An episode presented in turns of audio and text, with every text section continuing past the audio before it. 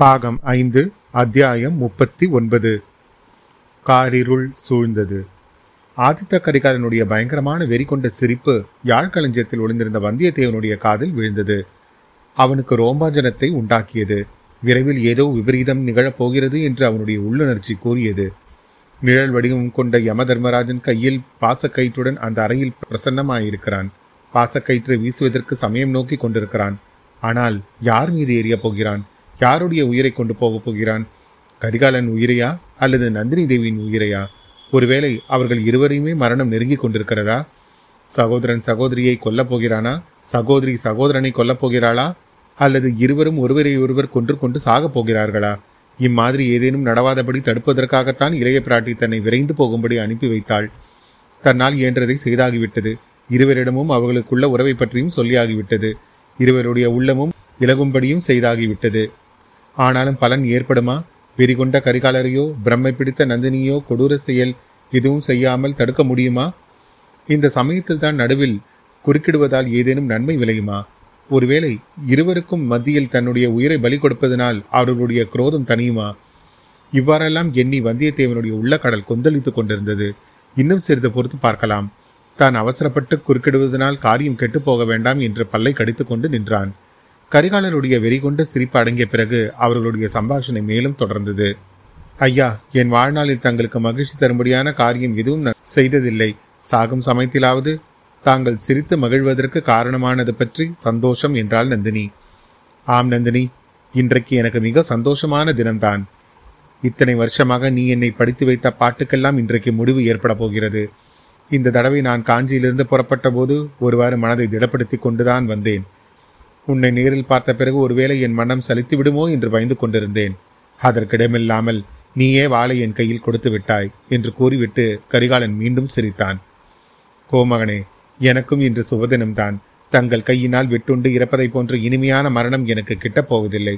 ஒரு காலத்தில் என் கழுத்தில் பூமாலை சூட்டப் போகிறீர்கள் என்று ஆசை கனவு கண்டு கொண்டிருந்தேன். அது நிறைவேற முடியாமல் போய்விட்டது. தங்கள் கையில் உள்ள வாளை என் கழுத்தில் சூட்டிக் கொள்ளும் போதாவது எனக்கு அந்த பேர் கிடைக்கட்டும். ஐயா நேரமாகிறது. ஏன் தாமதிக்கிறீர்கள்? பல வருஷம் தாமதமாகிவிட்டது நந்தினி. இன்னும் ஒரு சில நிமிஷம் தாமதிப்பதனால் நஷ்டம் ஒன்றுமில்லை. சற்று என்னை பார். கடைசி முறையாக என்னை பார்த்து என் கேள்விக்கு மறுமொழி சொல். பூமாலை சூட்ட வேண்டிய கையினால் நான் ஏன் உனக்கு வாளை மாலையாக சூட்ட வேண்டும்? நீ ஒரு காலத்தில் ஆசை கனவு கண்டது உண்மையாக இருந்தால் இப்போது ஏன் அதை நிறைவேற்றிக் கொள்ளக்கூடாது? அதற்கு தடையாக நிற்பவர்கள் யார் என்று சொல். உன்னை கொல்லுவதற்கு பதிலாக அவர்களை கொன்றுவிட்டு மறுகாரியம் பார்க்கிறேன் என்றான் கரிகாலன். வேண்டாம் ஐயா வேண்டாம். உங்களுக்கு கோடி புண்ணியம் உண்டு. என் காரணமாக இனி வேறு யாரும் சாகவே வேண்டாம். அந்த தடையை ஒரு நொடியில் நான் தவிடுபடி ஆக்கி விடுகிறேன் நந்தினி. தலைவிதியின் பேரில் பாரத்தை போடாதே. பிரம்மா எழுதிய வார்த்தையை நான் மாற்றி எழுதுகிறேன் பார். நந்தினி குறுக்கிட்டு பிரம்மா எழுதிய எழுத்தை மாற்றி எழுதலாம். ஆனால் ஒருவருடைய பிறப்பை மாற்றி அமைக்க முடியுமா? எதை பற்றி கேட்கிறாய் நந்தினி? நமது சிறு பிராயத்தில் உன்னை பட்டர் குலத்து பெண் என்றும் அதனால் உன்னுடன் சிநேகம் செய்யக்கூடாது என்றும் குடும்பத்தினர் சொன்னார்களே அதை பற்றியா? இல்லை நீ பட்டர் குலத்தில் வளர்ந்தவளே அன்றி அந்த குலத்தில் பிறந்தவள் அல்ல என்பதை நீயும் நானும் முன்பே அறிந்திருந்தோம். ஐயா அதை பற்றி இப்போது நான் சொல்லவில்லை. தங்கள் அருமை நண்பர் வானர் குலத்து வீரர் கொண்டு வந்த செய்தியை பற்றியே சொல்லுகிறேன்.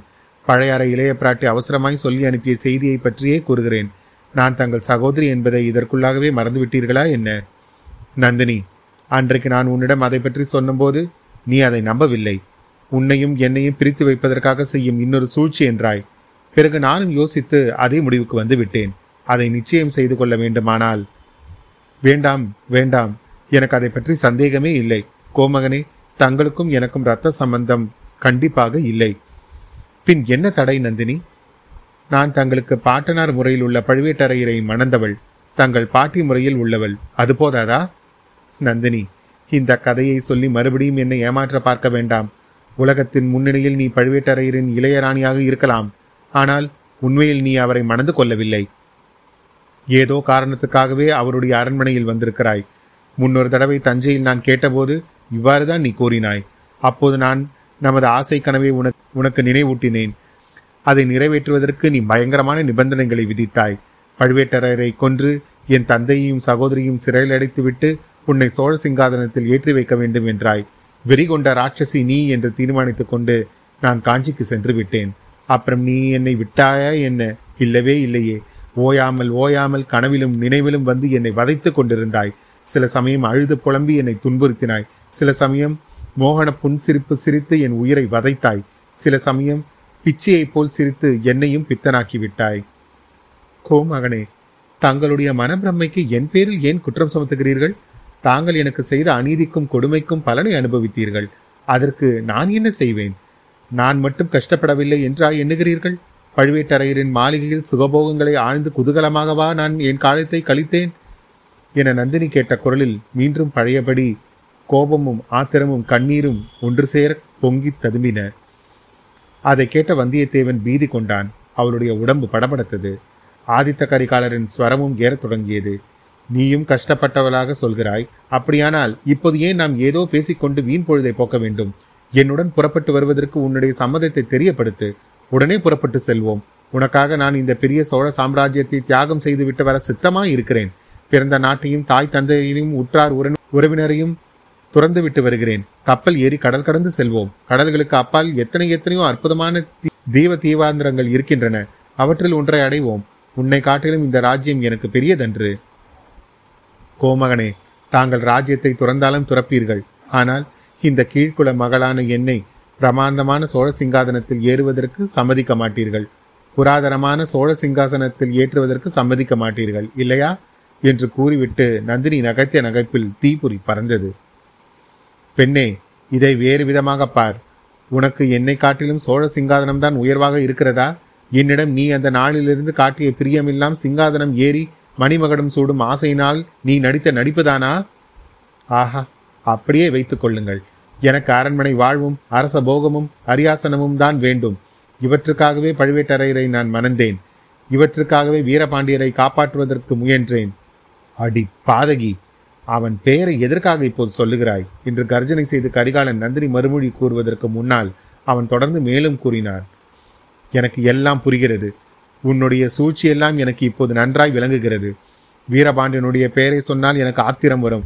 நான் உன்னை உண்மையாகவே கொல்ல வருவேன். உடனே அங்கு நீ காலால் இட்டதை தலையால் செய்ய காத்திருக்கும் வாலிப சிங்கங்களில் ஒருவன் வந்து என்னை கொன்று விடுவான் என்பதுதான் உன் அந்தரங்க நோக்கம். அடி சண்டாளி அந்த வந்தியத்தேவன் எங்கே இருக்கிறான்? எங்கே அவனை மறைத்து வைத்திருக்கிறாய்? சொல். அங்கேதான் அவன் ஒளிந்து கொண்டிருக்க வேண்டும். நீ என்னோடு வர மறுப்பதற்கு காரணமும் இப்போது நன்றாய் தெரிகிறது. ஆம் அவன்தான் காரணம். அவனோடு நீ ஓடிப்போக எண்ணியிருப்பதுதான் காரணம். பழுவேட்டரையரை நீ இவ்விடம் விட்டு அனுப்பியதற்கும் அதுதான் காரணம். நீங்கள் ரெண்டு பேரும் சேர்ந்து பேசிக்கொண்டுதான் இப்படியெல்லாம் சூழ்ச்சி செய்திருக்கிறீர்கள். ஹாஹா எப்படி நான் ஏமாந்து போனேன். எங்கே அந்த பாதகன் வந்தியத்தேவன்? எங்கே உன்னுடைய புதிய காதலன்? இவ்வாறு ஆதித்த கரிகாலர் வெறி கூச்சல் போட்டுக்கொண்டே கத்தியை சுழற்றி கொண்டு அங்கும் இங்கும் அந்த அறையில் ஓடத் தொடங்கினார். ஒரு சமயம் யாழ் களஞ்சியத்தை நெருங்கி வந்தார். அப்போது நந்தினி ஒரே பாய்ச்சலாக பாய்ந்து சென்று அவர் காலடியில் விழுந்து கோமகனே இதை கேளுங்கள். நான் சொல்லுவதை கேட்டுவிட்டு பிறகு எது வேணாலும் செய்யுங்கள். வானர்குல வீரரை பற்றி தாங்கள் கூறுவது அபாண்டம். பூமாதேவி பொறுக்க மாட்டாள். அவருக்கு ஏதேனும் தாங்கள் தீங்கு செய்தால் என் அருமை தோழி மணிமேகலை உயிரியே விட்டு விடுவாள் தங்களுக்கு மகத்தான பாவம் சம்பவிக்கும். வேண்டாம். இதோ என் நெஞ்சை பிளந்து பாருங்கள். வீரபாண்டியருடைய வாளினாலே என் நெஞ்சை கீறி பாருங்கள். அதற்குள்ளே தங்களுடைய திருவுருவத்தை தவிர வேறு எதுவும் இராது. இது சத்தியம் சத்தியம் சத்தியம் என்று கூறிவிட்டு நந்தினி விம்மினாள். ஆதித்த கரிகாலன் வெறி மீண்டும் சிறிது தணிந்தது போல காணப்பட்டது. அப்படியானால் என்னுடன் வருவதற்கு நீ ஏன் மறுக்கிறாய்? அதையாவது சொல்லிவிடு. ஏன் என் கையினால் உன்னை வெட்டி கொள்ளும்படி தூண்டுகிறாய்? உண்மையை சொல்லிவிடு நந்தினி. ஆகட்டும் இதோ சொல்லுகிறேன். என்னுடைய நெஞ்சில் தங்களை தவிர வேறு யாருக்கும் இடம் கிடையாது. அது சத்தியமான போதிலும் நான் தங்களுடன் வர முடியாது. தங்களை மணந்து கொள்ளவும் இயலாது. அதற்கு தடையுள்ள ஒரு பெரிய காரணம் இருக்கிறது. ஆம் கோமகனே உண்மையில் அதை சொல்வதற்காகவே நான் இங்கே வந்தேன். தங்களையும் வர செய்தேன் அதை சொல்லிவிட்டு என்னை மன்னிக்கும்படி கேட்டுக்கொள்வதற்காகத்தான் வந்தேன். இந்த துர்பாகியசாலியை மறந்துவிட்டு தங்கள் குலத்துக்கும் பதவிக்கும் உகந்த பெண்ணை மணந்து வாழும்படி கெஞ்சி கேட்டுக்கொள்வதற்காக வந்தேன். ஆனாலும் அதை சொல்ல தயங்கினேன்.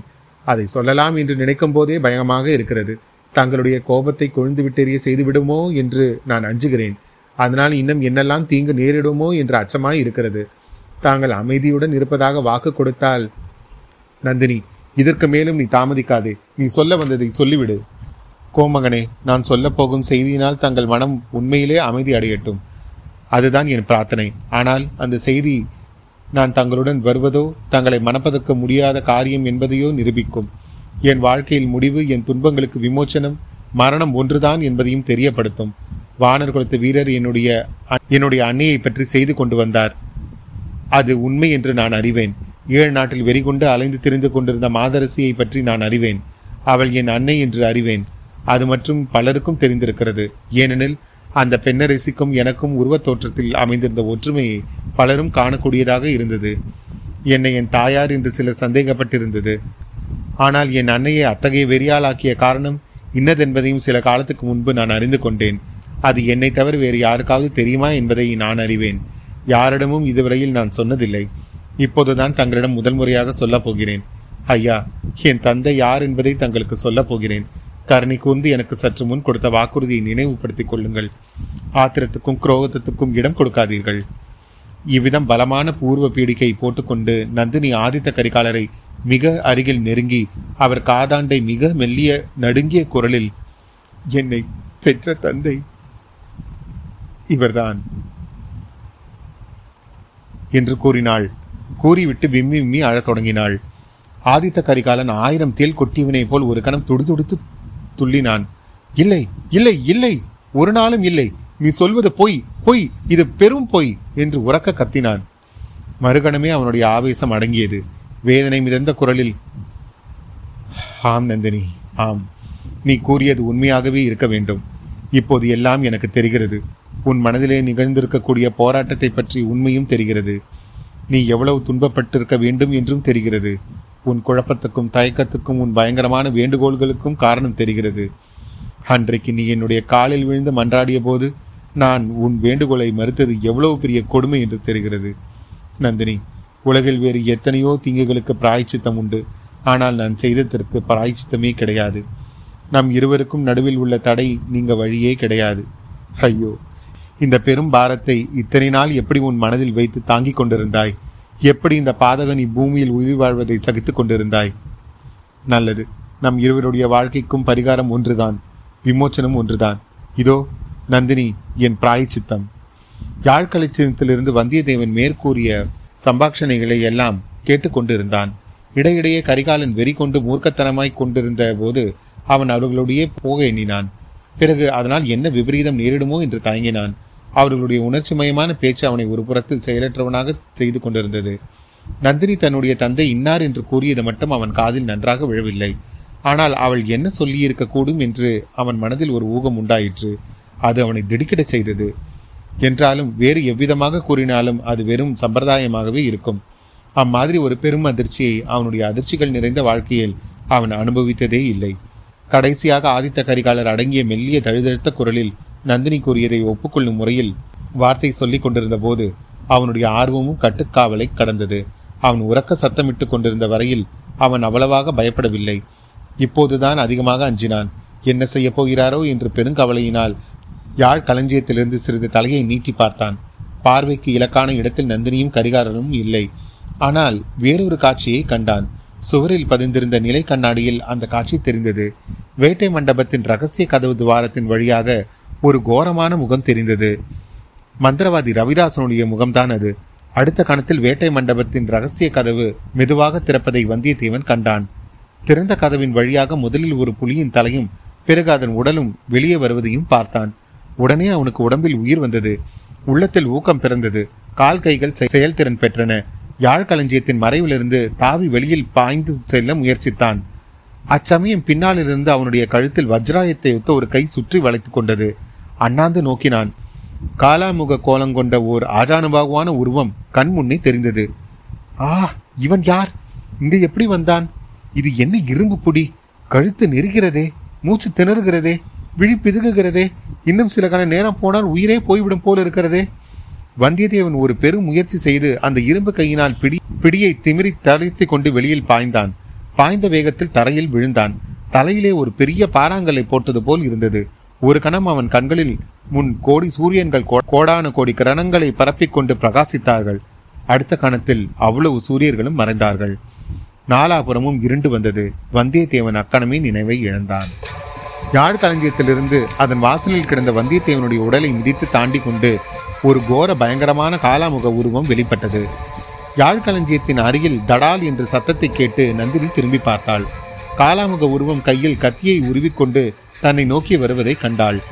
விழுகள் பிதுங்கும்படியான வியப்புடன் அந்த உருவத்தை நோக்கினாள். அவள் வயிற்றில் இருந்த குடல் மேலே ஏறி மார்பையும் தொண்டையும் அடைத்துக் கொண்டதாக தோன்றியது. கண்களை துடைத்துக்கொண்டு எதிரே பார்த்தாள். கரிகாலன் கீழே விழுந்து கிடக்க கண்டாள். அவன் உடலில் வீரபாண்டியனுடைய வாள் பாய்ந்திருப்பதையும் கண்டாள். அப்போது அவளுடைய தொண்டையிலிருந்து விம்மலும் சிரிப்பும் கலந்த ஒரு பயங்கரமான தோணி எழுந்தது. அது அந்த அறையில் இருந்த கட்டில் முதலிய அசேதன பொருட்களை கூட நடுங்கும்படி செய்தது. அடி பாதகி சண்டாளி உன் பழியை நிறைவேற்றிக் கொண்டாயா? என்று கூறிக்கொண்டே காலாமுக உருவம் அவளை மேலும் நெருங்கி வந்தது. அதே சமயத்தில் வேட்டை மண்டபத்தின் ரகசிய கதவுகள் வழியாக உள்ளே நுழைந்த புலி உருவத்தின் மறைவில் ரவிதாசனும் பிரவேசித்தான். காலாமுகனை பார்த்தவுடனே புலியை தூக்கி வீசி எறிந்தான். அந்த அறையில் லேசாக வெளிச்சம் தந்து கொண்டிருந்த விளக்கை அந்த செத்த புலியின் உடல் தாக்கியது. விளக்கு அருந்து விழுந்தது. அது அணிவதற்கு முன்னால் ஒரு கண நேரம் மணிமேகலையின் பிரயப்பிராந்தி கொண்ட முகத்தை காட்டியது. கிரீச் என்று கூவிக்கொண்டே மணிமேகலை அங்கிருந்து ஓடினாள். அறையில் காரிருள் சூழ்ந்தது. அந்த காரிருளில் சோகம் ததும்பிய விம்மல் குரலும் வெறிகொண்ட சிரிப்பின் ஒளியும் மரண தருவாயில் கேட்கும் உணகல் ஓசையும் மனிதர்கள் விரைந்து அங்கும் இங்கும் ஓடும் காலடி சத்தமும் கலந்து கேட்டன. அத்தியாயம் முப்பத்தி ஒன்பது நிறைவுற்றது. மீண்டும் உங்களை அடுத்த அத்தியாயத்தில் சந்திக்கும் வரை உங்களிடமிருந்து விடைபெறுவது உங்கள் அசோக். நன்றி வணக்கம்.